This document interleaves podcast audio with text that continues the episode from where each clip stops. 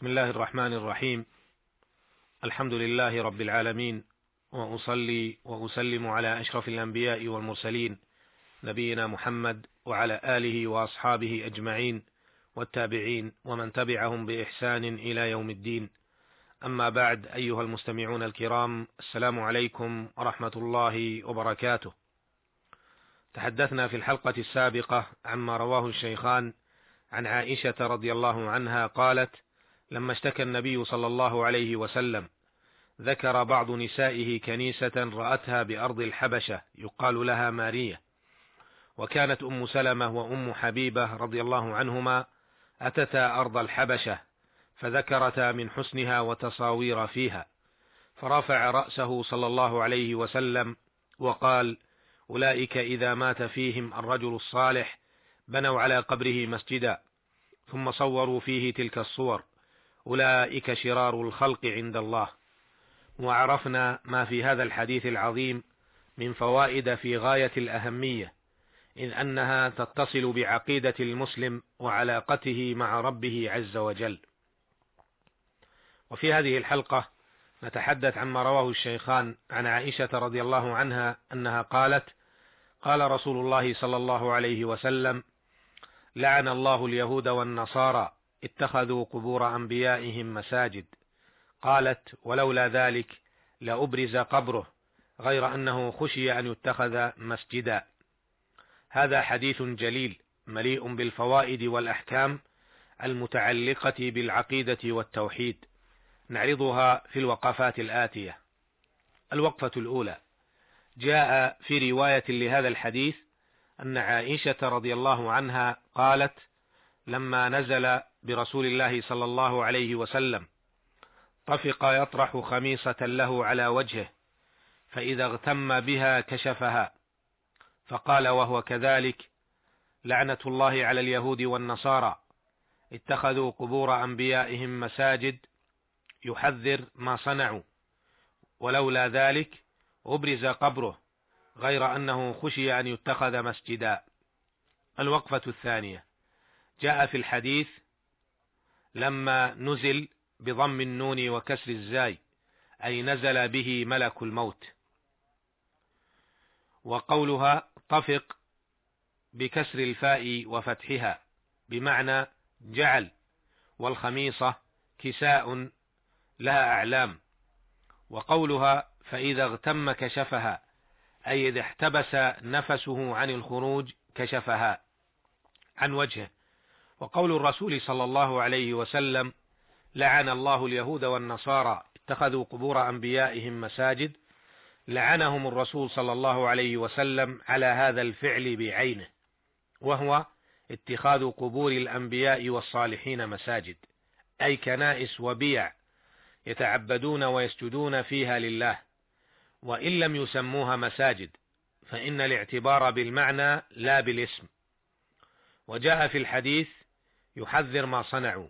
قال أهل العلم الظاهر أن هذا من كلام عائشة رضي الله عنها أي أن الرسول صلى الله عليه وسلم لعن اليهود والنصارى على ذلك تحذيرا لأمته أن تصنع ما صنعوا.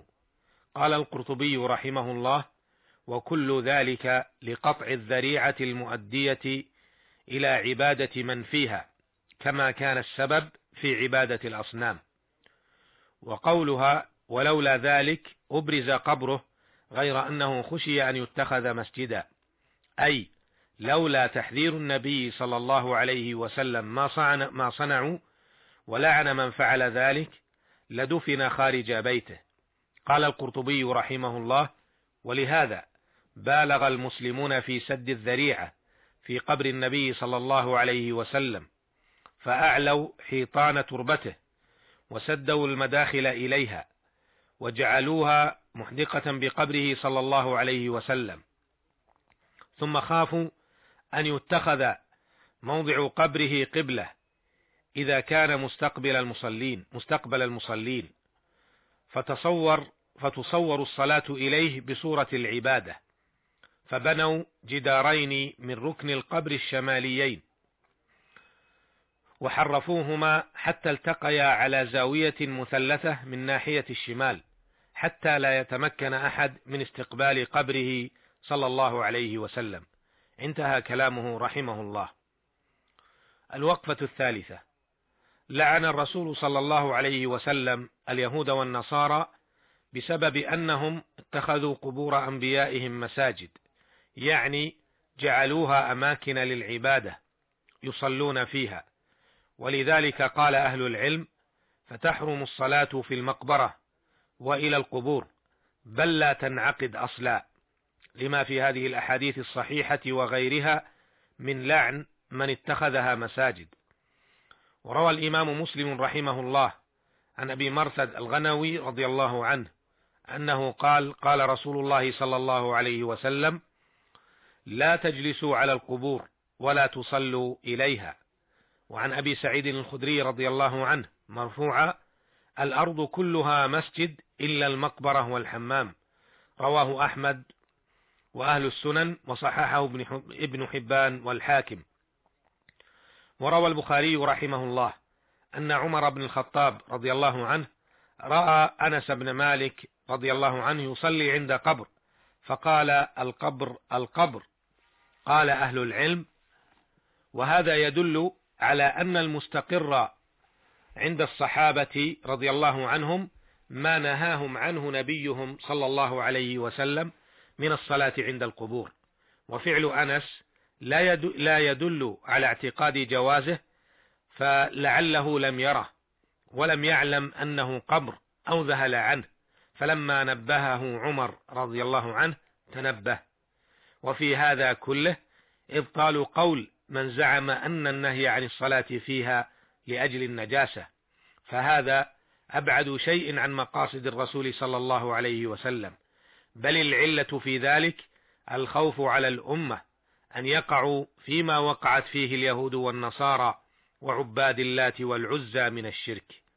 قال الإمام ابن القيم رحمه الله وبالجملة فمن له معرفة بالشرك وأسبابه وذرائعه وفهم عن الرسول صلى الله عليه وسلم ومقاصده جزم جزما لا يحتمل النقيض أن هذه المبالغة واللعن والنهي ليس لأجل النجاسة بل هو لأجل نجاسة الشرك اللاحقة بمن عصاه. وارتكب ما عنه نهاه واتبع هواه ولم يخش ربه ومولاه وقل نصيبه أو عدم من تحقيق لا إله إلا الله. فإن هذا وأمثاله من النبي صلى الله عليه وسلم صيانة لحمى التوحيد أن يلحقه الشرك ويغشاه. وتجريد له وغضب لربه أن يعدل به سواه. فأبى المشركون إلا معصية إلا معصية لأمره وارتكابا لنهيه. وغرهم الشيطان بأن هذا التعظيم لقبور المشايخ والصالحين.